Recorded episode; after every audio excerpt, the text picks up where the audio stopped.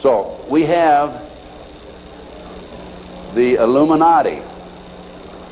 Now, the Illuminati uh, was established in 1776 by a fellow named Adam Weishaupt. In 1773, he was commissioned by one of the Rothschilds, uh, House of Rothschild, to put together an organization called the Illuminati. And he culminated his work in May the 1st, 1776. If you'll notice, that's a communist holiday. But some of his goals, uh, and the goals that he was commissioned to set up, there were 25 of them. And here they, they are right here. Here's the beginning of it right here. And rather than read each one of them, I'm going to summarize it, okay? Because we got a lot of work to get into. Number one issue was men are inclined to evil rather than good. Number two goal and issue was to preach liberalism.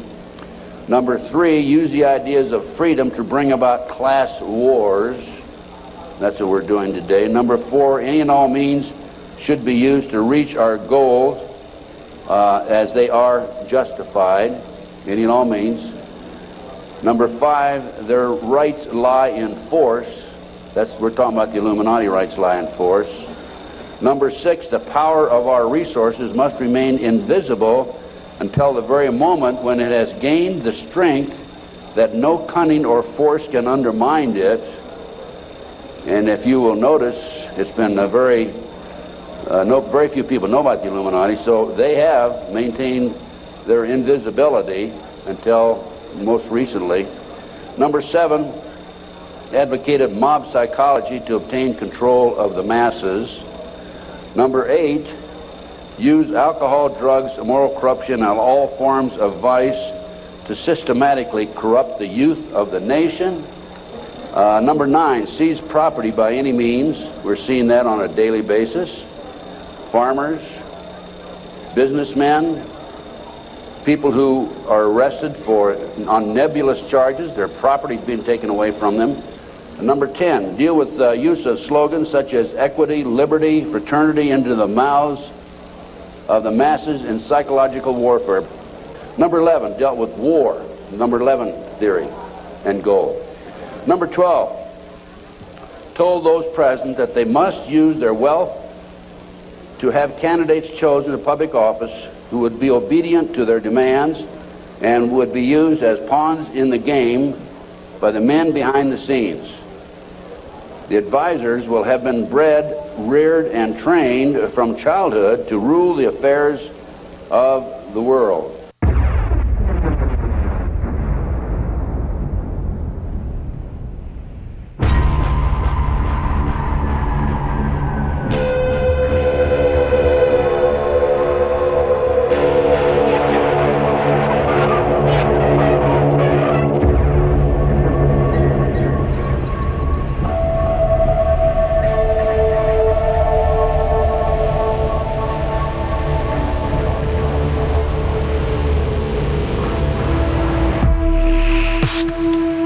Welcome, everybody, to NWCZRadio.com, Channel 1's Down the Rabbit Hole. My name is Big D. I'm Brandon. And it's great to have everybody along. I hope you're doing well. I hope you're enjoying the sort of the waning moments of summer, getting out there and enjoying wherever you're at, whether it's sunshine or whether it's slightly warmer weather, because uh, we're just around the corner from heading into fall and then winter. So today on the big program, we're going to talk. We're going back into the Illuminati family, Yes. or the families of the Illuminati. The supposed I believe there's 13 of them. The family that we're talking about today, most of you probably never heard of. There's a reason for that. It's by design. Illuminati families aren't always in the spotlight. They're not always the Rothschilds or the Rockefellers.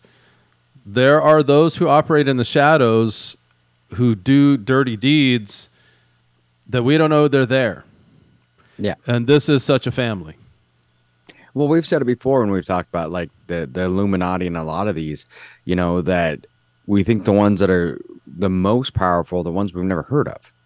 You know, and I don't think that are the Bundys. I don't think the Bundys are like the most powerful, but I think, you know, we're going to find more and more that there's a lot of people and a lot of families and a lot of people inside the the Illuminati that we have no idea who they are. We've never heard of them. We don't know who they are. It's it's but it, it's by design. There's a lot of members of the Bundy family who really flew under the radar. Uh, as we get into it, you're going to see they were involved in the Manhattan Project, a lot of bankers. They were big time involved in advising mi- several presidents of the United States, almost every single one of them member of Skull and Bones. So don't get confused with the Bundys being a family that is a cast off. Like you don't Yeah. need to know about them because they're still around. I'm looking at the family tree and there's still quite a few Bundys that are run it's William Bundy in particular. Well, he just recently passed away, but uh, McGeorge Bundy, Robert Bundy, Catherine Lawrence Bundy, a lot of these people are still alive and still very powerful Yeah. carrying on this legacy of this Bundy family. And so we're going to get into the Bundy family, and we're like I said, we're starting back into this. So we'll probably do three or four families, and then we'll take another break. But we Yeah. wanted to start off with this crew because I think they fly under the radar. Like I was telling before we started, I told Brandon they're kind of like the Ringo of the Beatles, or maybe the uh, the the Larry of the Three Stooges. They're there, they're important, they're a part of the crew, but they don't get the notoriety.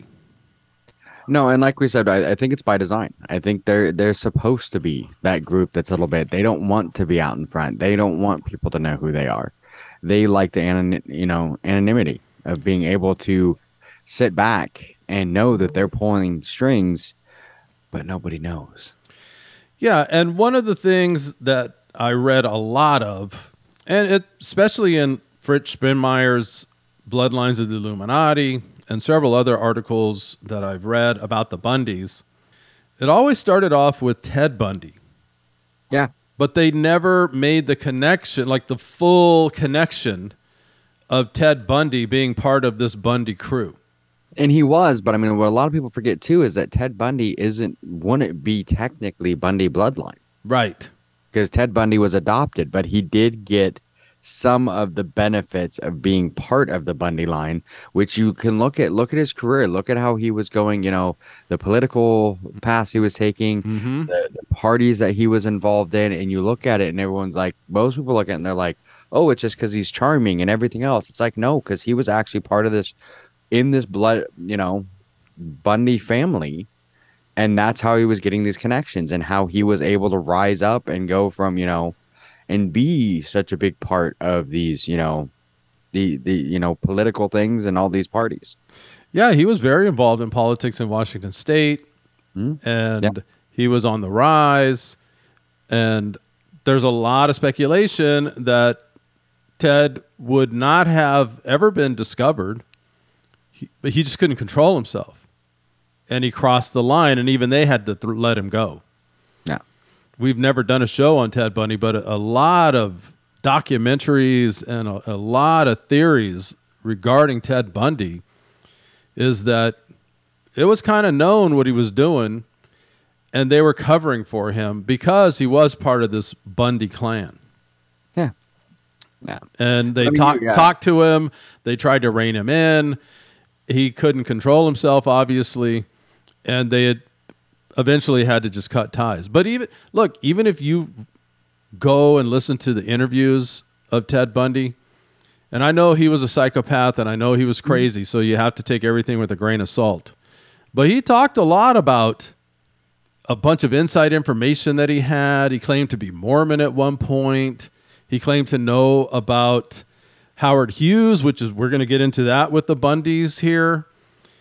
Uh, all kind of stuff that he spouted off that people just sort of cast off, and and probably rightfully so. I don't know, but when you look at the bigger picture, it's very interesting.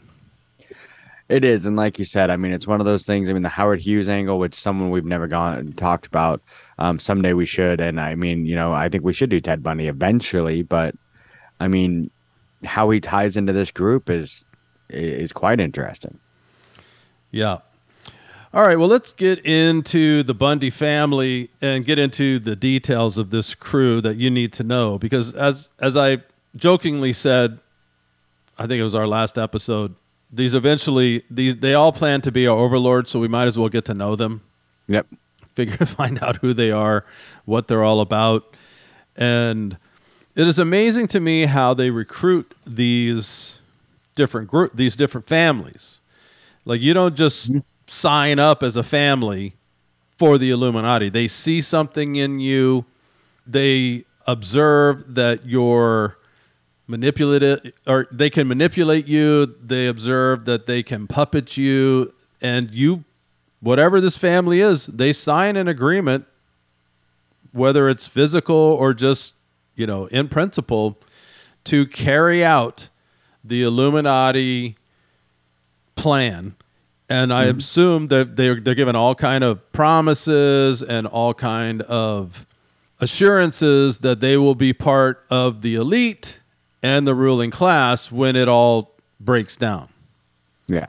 and so the bundys kind of start off with this guy named harvey hollister bundy in 1888 and i mean I, i'm sure it goes back a little further than that but he we're just going to start with him because he's probably the most recent as far as the the illuminati history goes because the illuminati basically started in 1776 but it took them a while to get going to get their philosophy going and to start recruiting people Yeah, man, I, it's one we, we've talked about. We went through the Illuminati and how they all started, but yeah, So Harvey Bundy was a member of Skull and Bones, and he was a special assistant to Secretary of War.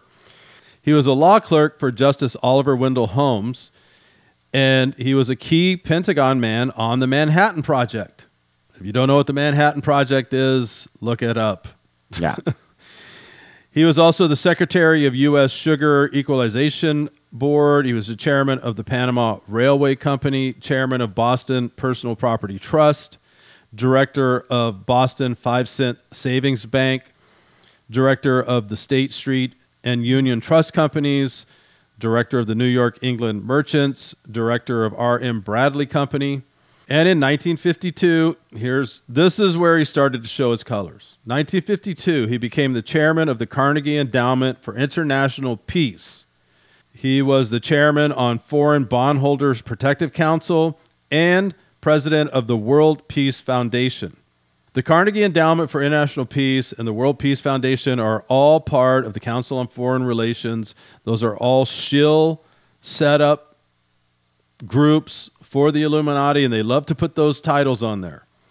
Mm-hmm. Endowment for International Peace, World Peace Foundation.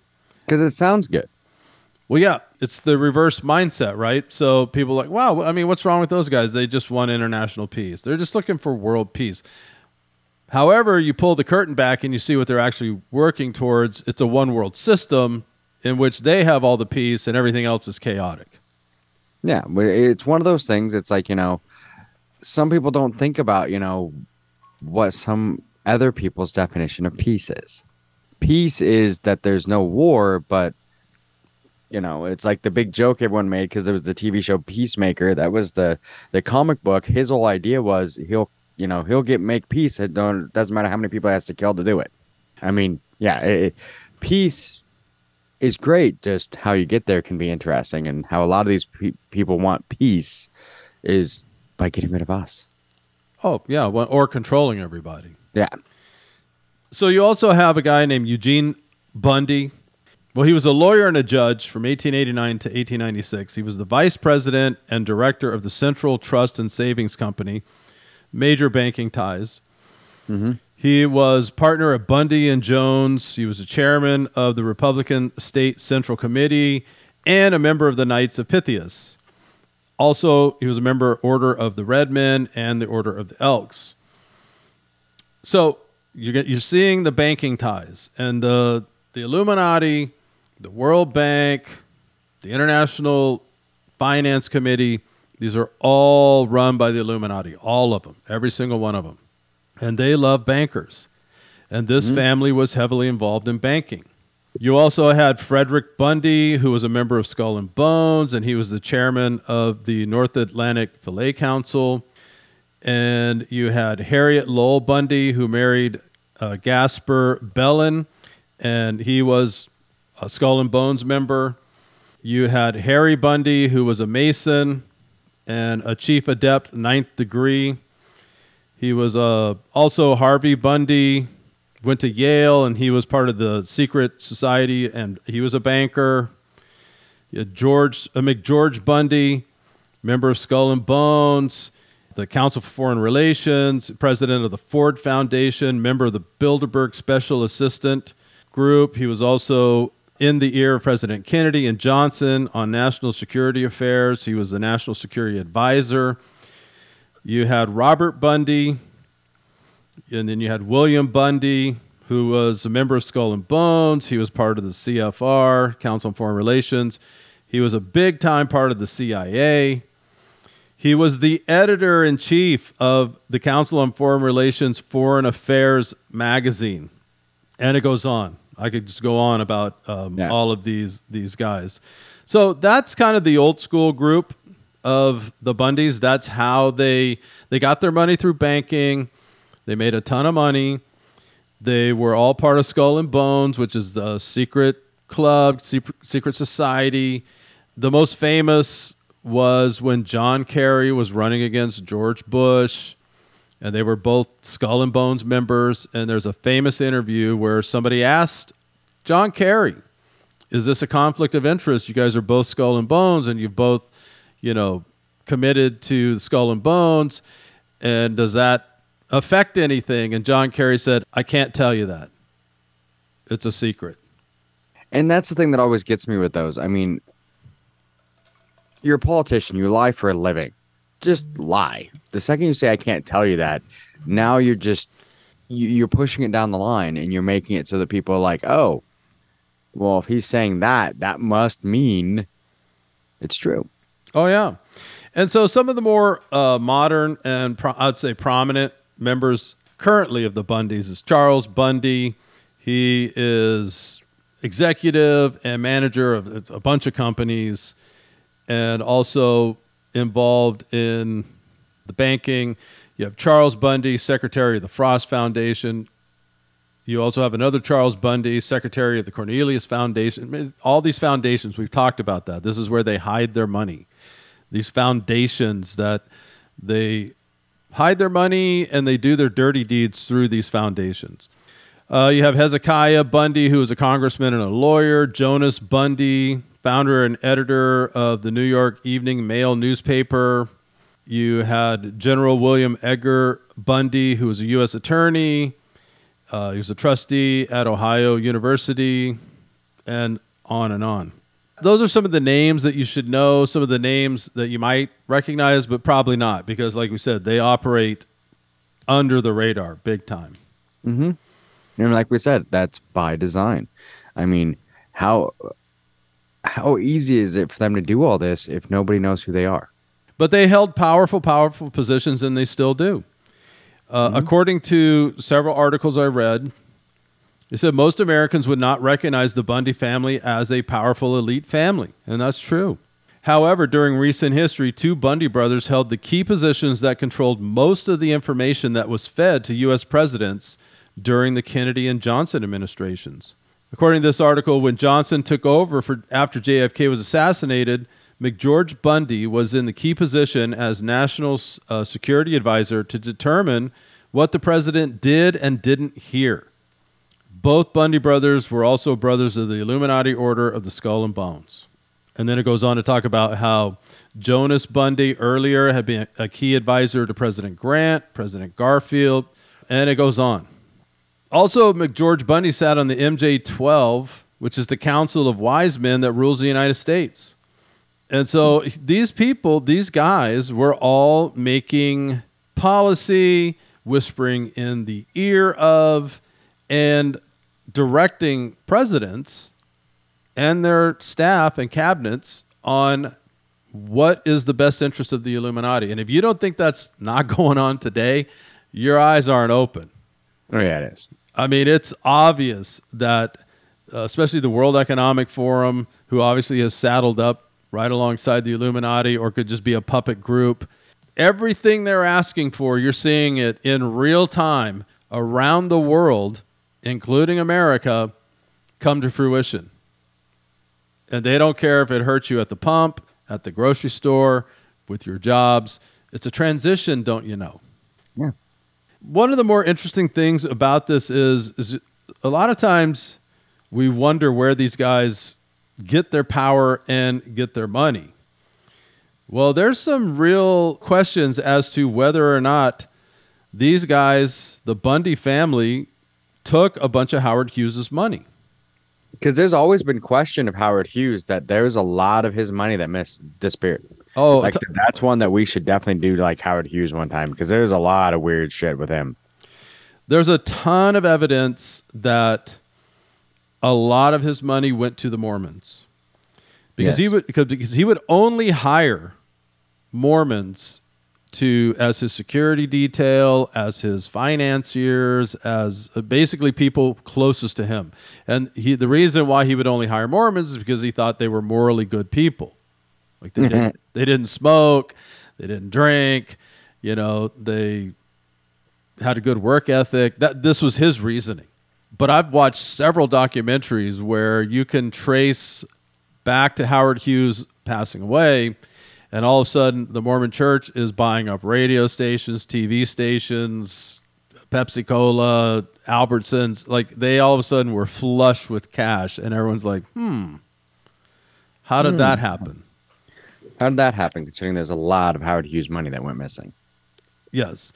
Well, uh, some people think a lot of it went also to the Bundy family because one of the uh, Bundys, or a few of them actually, were involved in working with Howard Hughes as a prisoner. Specifically, Eric Bundy was placed in charge of the prisoner Howard Hughes. And according to this article, they believe it was by design that the Illuminati family of the Onassis clan put Eric Bundy in charge of Howard Hughes. Because as we all know, Howard Hughes was very eccentric. He was pretty weird. He didn't trust anybody. And he, so he was a tough nut to crack. Let's just say that. Yeah.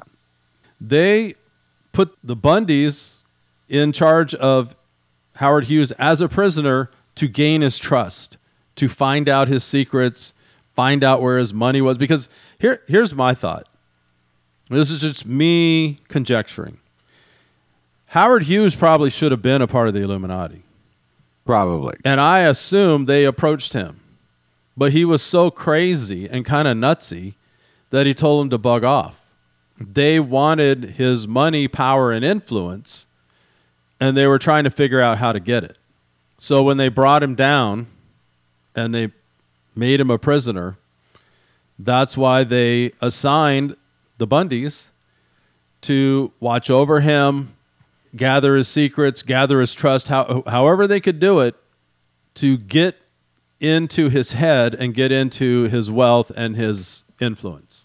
Yeah, he's and he's one of those ones. Like I said, I mean, if you, we got to talk about Howard Hughes one day. But yeah, there's a lot of things that conspiracies that have to do with the Bundys of like that whole prisoner thing of that Howard Hughes. What we knew of Howard Hughes towards the end was actually an actor, and that Howard Hughes had you know been taken captive by the Illuminati and held over by the Bundys and that's how they were they they yeah there's a lot of really weird stuff once you get down that rabbit hole And it actually, and it goes, the Bundys even go deeper than that. They were really involved with Joe McCarthy, trying and bringing him down.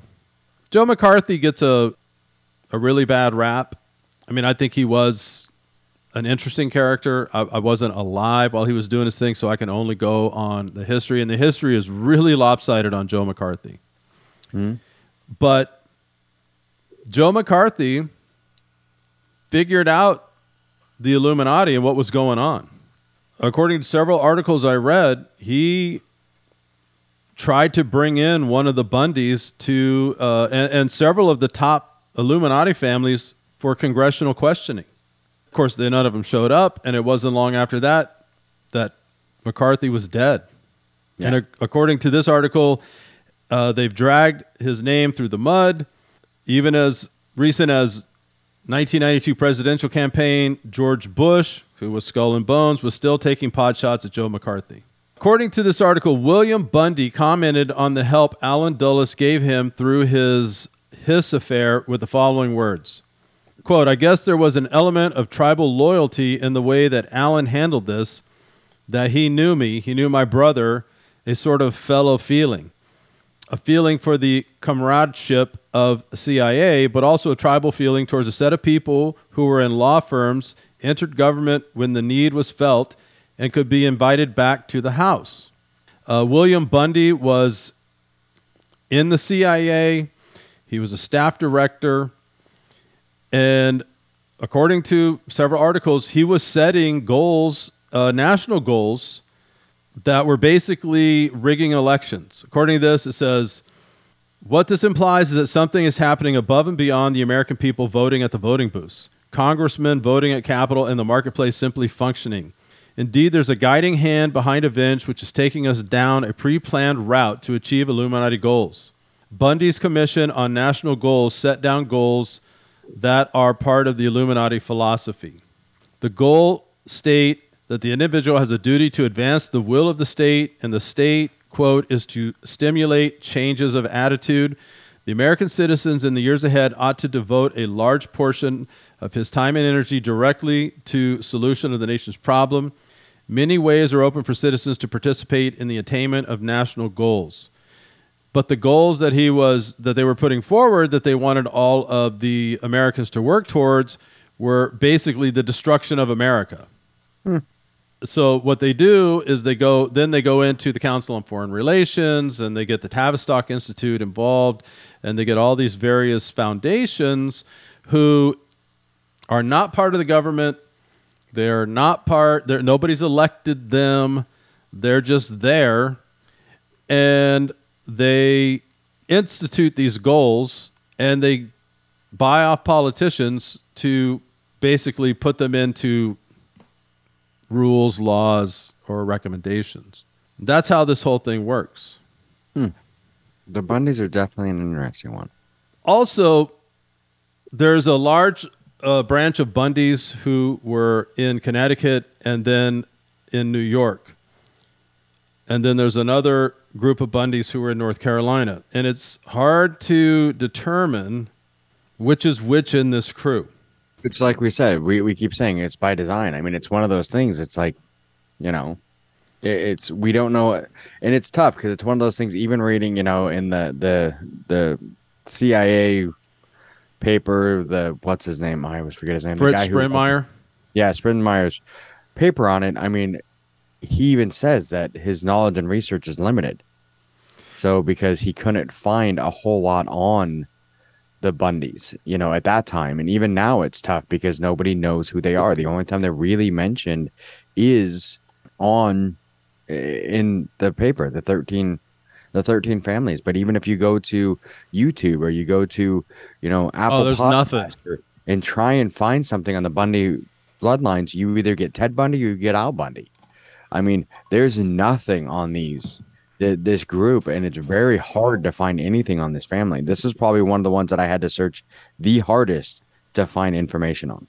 According to an article I read, this was the statement. It said the particular members of the Bundy family that are prominent in the New World Order today are the ones who would have inherited the position of authority over the family if the Illuminati tradition had been followed. Bundy family was an old American family that was part of the Eastern establishment, but with only a few ex- exceptions like Congressman Solomon Bundy in early 19th century, the family has only come into the public's eye during the 20th century. His family also service is not so prominent in other places. Two of the key early Watchtower Society leaders were Bundys.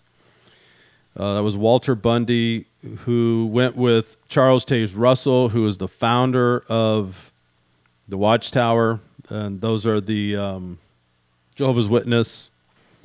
Also, Edwin Bundy, who worked at the Bethel headquarters at the turn of the century and traveled around the U.S. for the Watchtower Society.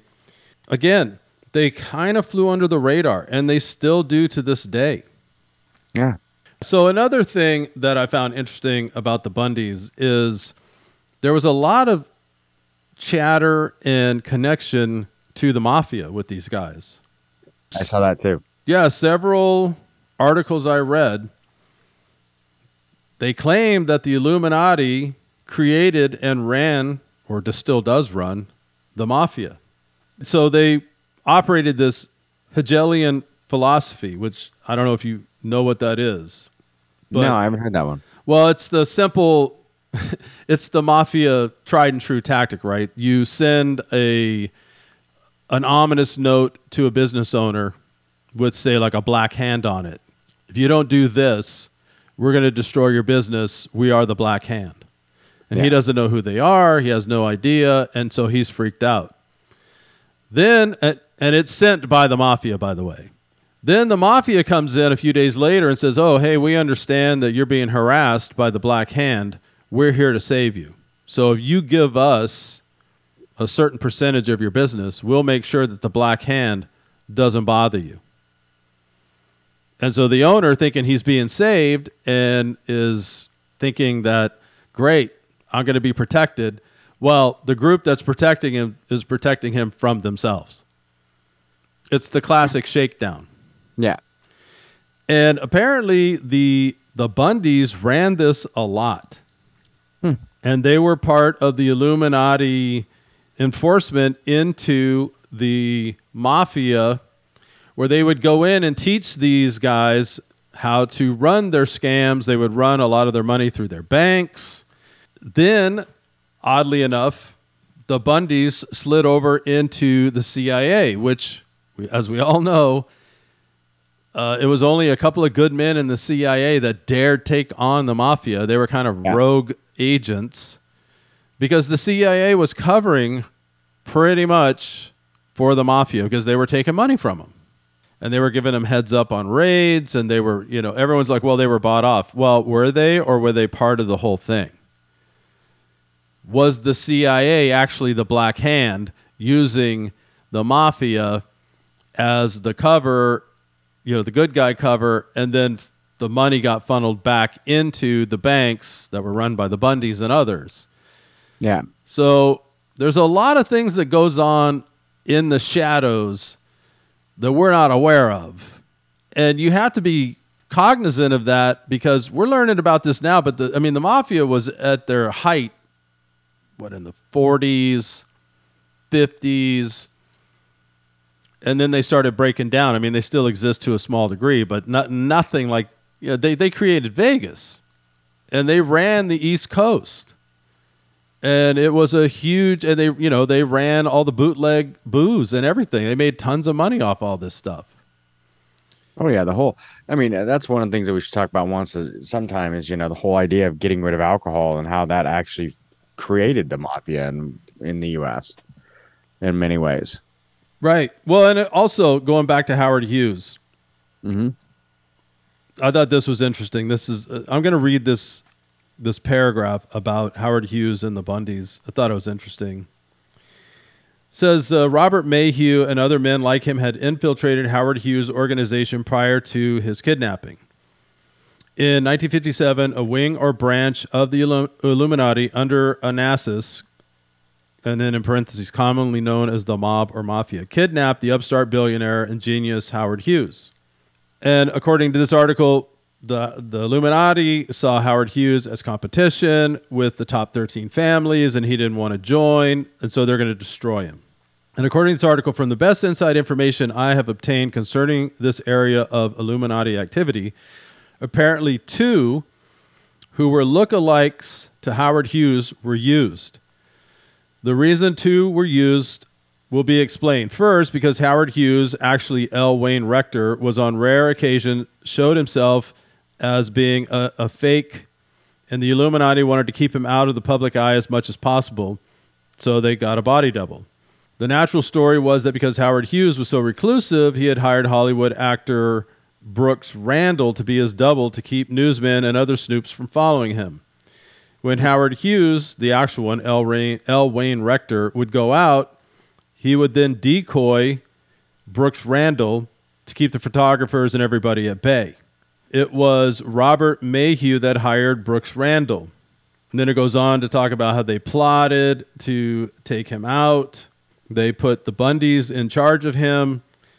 And and then it became a big deal. It became a big problem with the CIA and the, the Bundy the Bundys were being called in and going to be questioned. They were actually going to be charged. But the Illuminati came in and got them off. They never even had to show up. And it was just this huge insider thing. And there was a famous letter that was written by McCarthy, by Joe McCarthy, when the, these Bundys got off and basically were told, hey, you don't have to show up. It's no big deal. We've got it all taken care of. Joe McCarthy said, this is the end of civil society in America. This is the end of law and order. This is the end of America. And he was dead not long after that. Hmm. So you can see the power that these guys pulled, even though most of us don't even know who the heck they are. Which is fascinating. Like I said, that's one of the things I think with this one. When you first mentioned them, I was even like, the who? What? The Bundys? I'm like, you know, and uh, my first thoughts thinking, you know, married with children and Al Bundy, but it's like the Bundy family. And that and then once I started researching, I'm like, how is it that we do this show weekly? And before you'd mentioned it, I'd, I'd I'd kind of heard of them because I'd read you know through the the thirteen Illuminati families, and we'd mentioned them, but I just it was they, they were a background name, so no idea who they really were until I started looking at it, and I'm like, how is it that these guys have stayed so far in the background that we've never heard of them? Yeah, well, and apparently Harry Bundy was not only uh, Skull and Bones, he was also a Mason, and he was involved in the Rosicrucians. He started a bunch of the, or helped start several of the daughter organizations, such as the Golden Dawn, the Stella Matutina, the Ordo Templi Orientis, also known as the OTO. They worked closely with German Illuminism and the Theosophical Society, which, of course, we know that, that's where the Illuminati came out of. Mm-hmm. says on April 20th, 1948, Harry Bundy became the chief adept of the Colorado College. Uh, two letters by the Supreme Magnus of all the SR groups.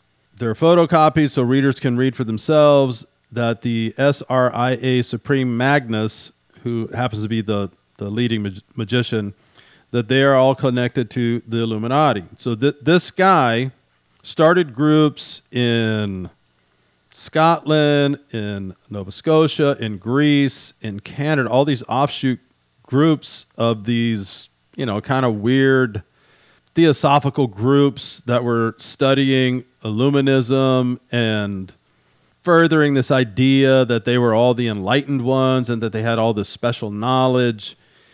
And according to this, the membership is very exclusive. That there's about a dozen U.S. lodges called quote colleges with about 40 members each, which, according to this article, lends this guy to believe that they have exclusive membership of about 500 in the United States. It's part of the Societas Rosicruciana.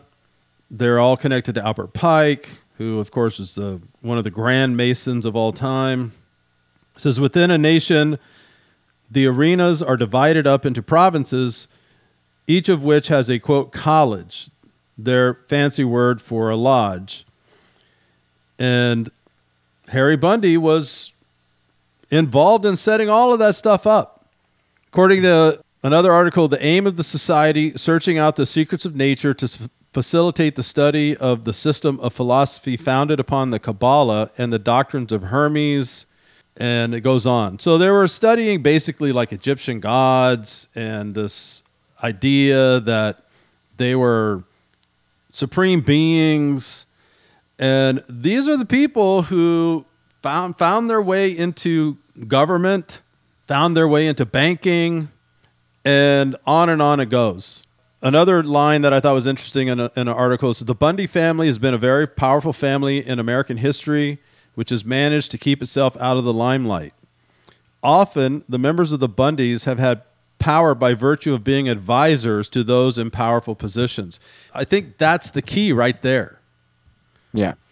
They're not the goal setters. They're they're not implementing policy on behalf of the Illuminati. They're kind of shills. They're the message carriers.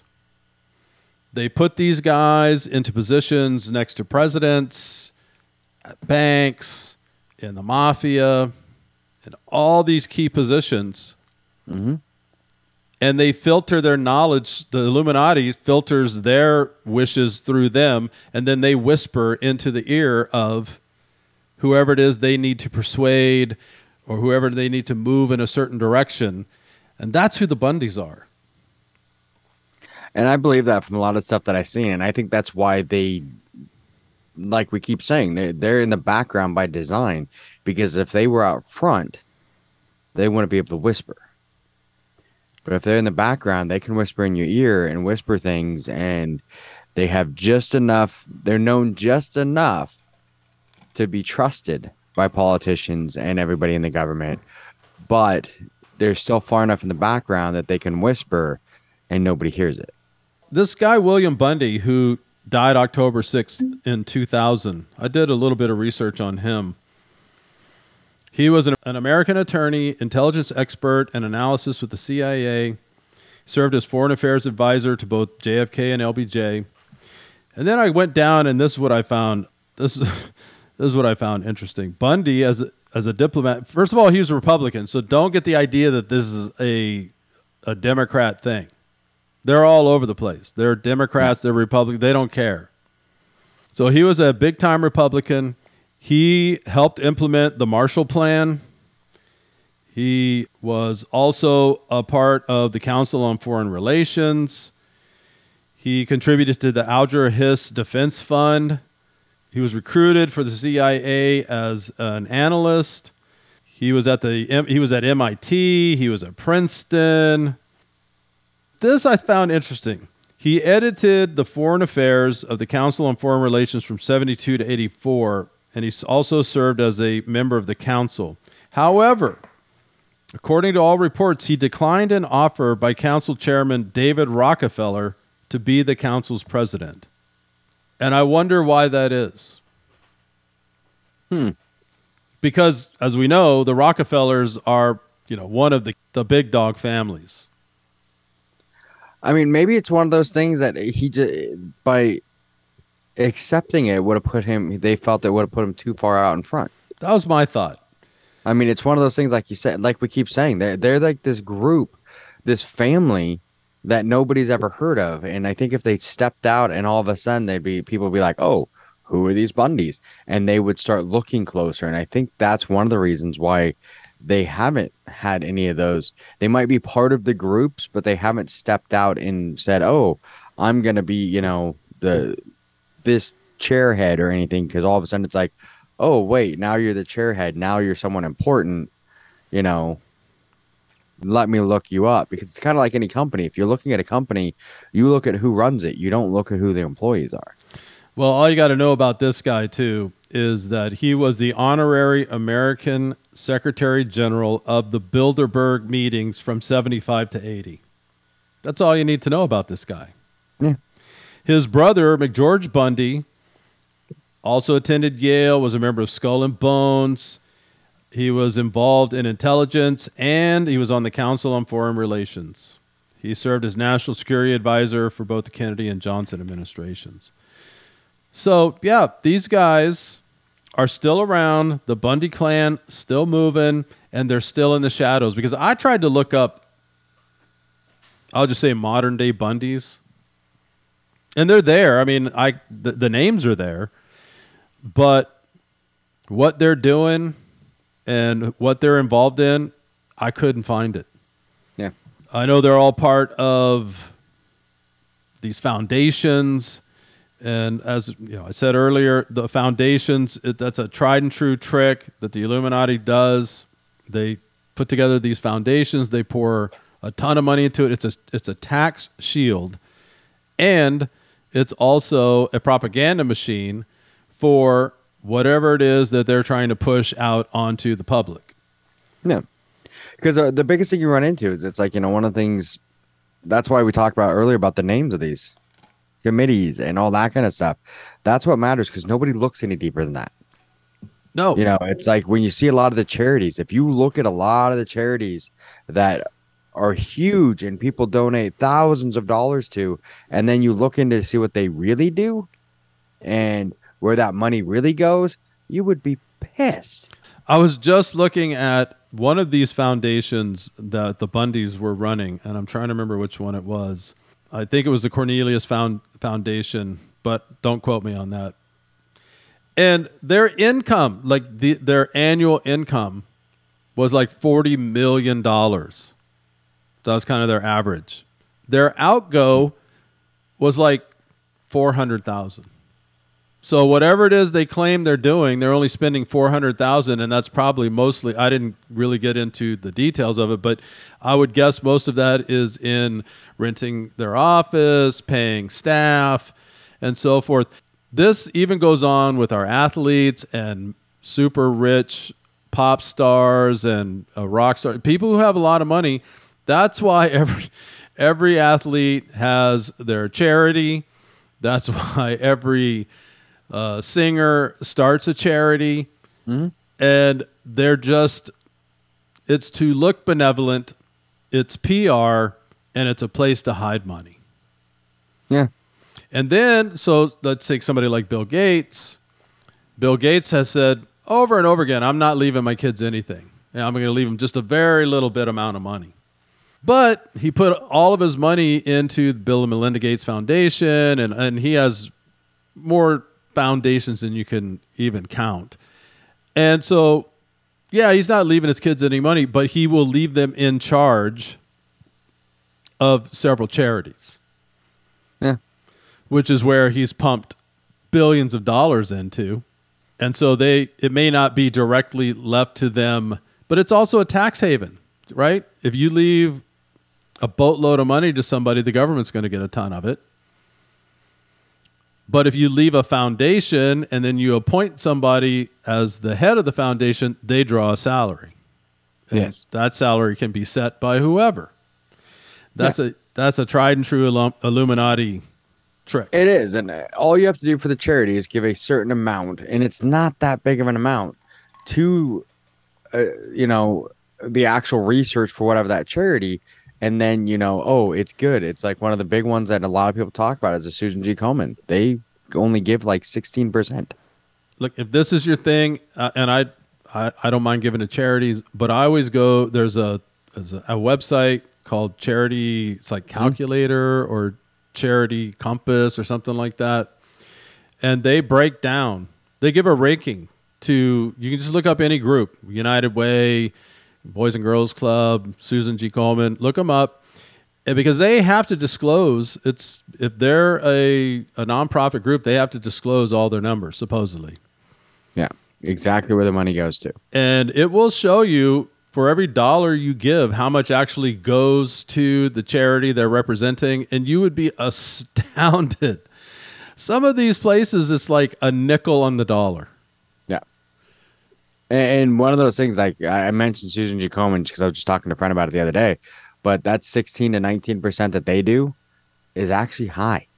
oh yeah no well a lot of the very well known big charities. go look at united way they're probably the worst Yeah. united then- way is probably the worst Look at the, you know, the people that run them and how much they make. And that's the same thing we're seeing with these big groups, you know, the Bundys and everyone else, you know, they, they run these groups that, oh, we're doing working for world peace. No, you're not. You're just saying you are, and you're going to give 10 bucks to, you know, uh, some charity for world peace that goes towards fixing world peace and the rest is going in your pocket.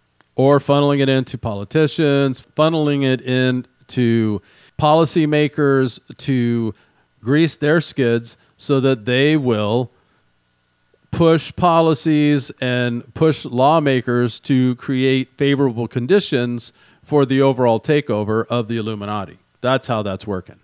Yeah.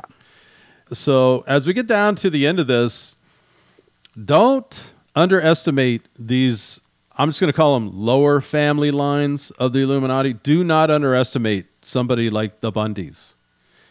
Because sometimes it's those quiet, sneaky ones that are doing the most damage.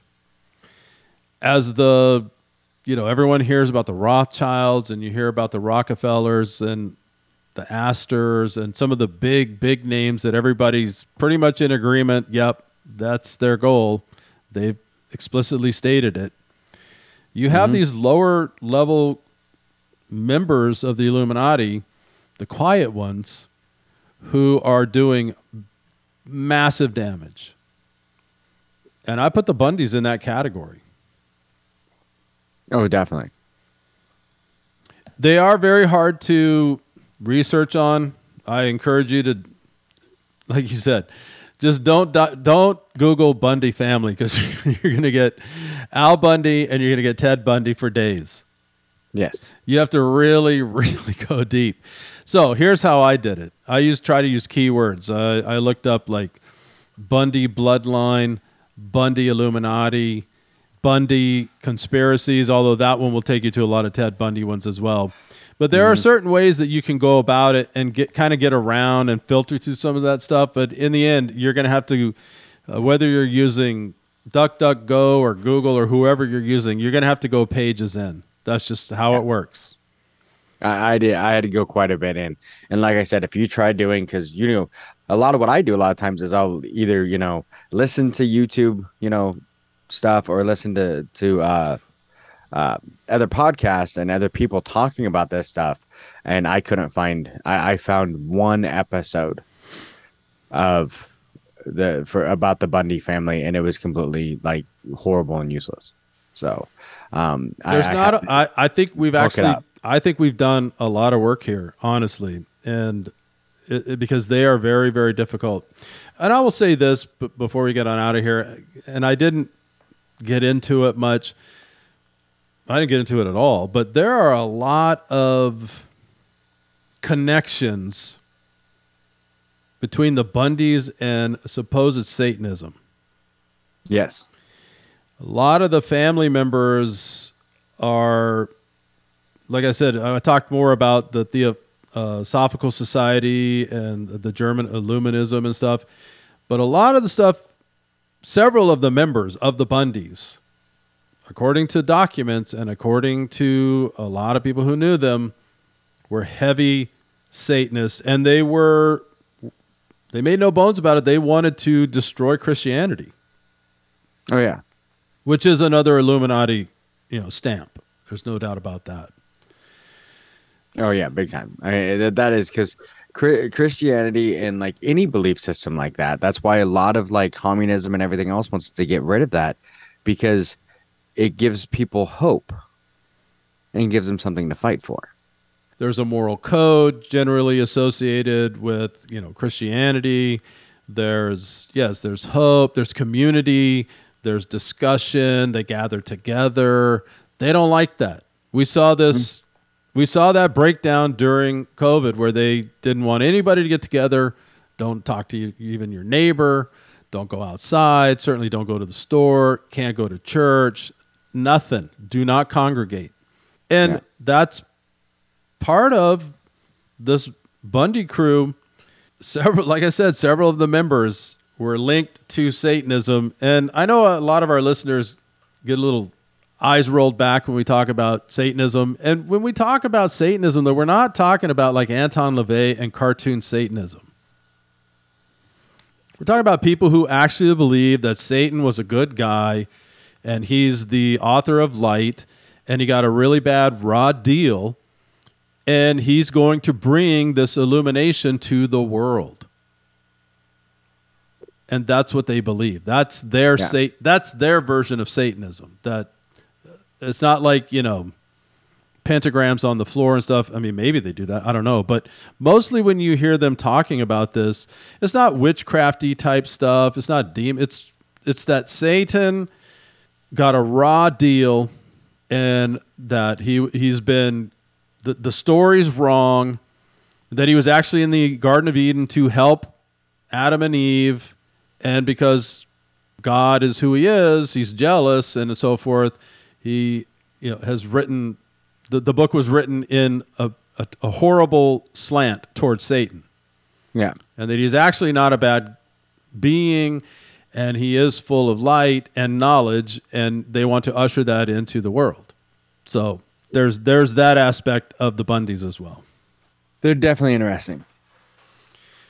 All right. Well, hey, if you have any questions, comments, or you found other stuff about the Bundys that we missed, email us at downtherh at protonmail.com. We love hearing from you. We've gotten lots of lot of great emails this last week, and we try to get back to you as soon as we can on it. I've got the midweek podcast coming up. I'm looking forward to that. We might talk a little bit of monkeypox. I've got some other things in the works that we're going to be uh, diving down the rabbit hole on. I did enjoy your Black Tom Island. I thought that was fun. We got We an did. email from a guy. We did. We got an email from a from a gentleman who, um, in New York who said that um, there, there is a plaque in the harbor at one of the uh, parks um, that he actually goes and, and works out at that he's that does show Black Tom Island. So I mean, it has been one of those things that I mean, people. But like I said in the episode, what bothers me about it is how much of an effect it had and how much it should have had, and we've never heard of it. So I mean, unless you go like this guy who you know works out and seen the plaque and you know grew up in New York. We've had other people who grew up in New York who have never heard of it. Yeah, That's what that's the weird part to me. it's a very weird thing. If you haven't heard that episode, go back and check it out. All right. Well, everybody, have a great week. I will be with you on Wednesday, and Brandon and I will be back next week with another of these Illuminati families and going down the uh, the rabbit hole, seeing just what the heck they're up to. So, Yeah, the, yeah, it's it's interesting. I'm Big D, I'm Brandon. we're out of here. See you later.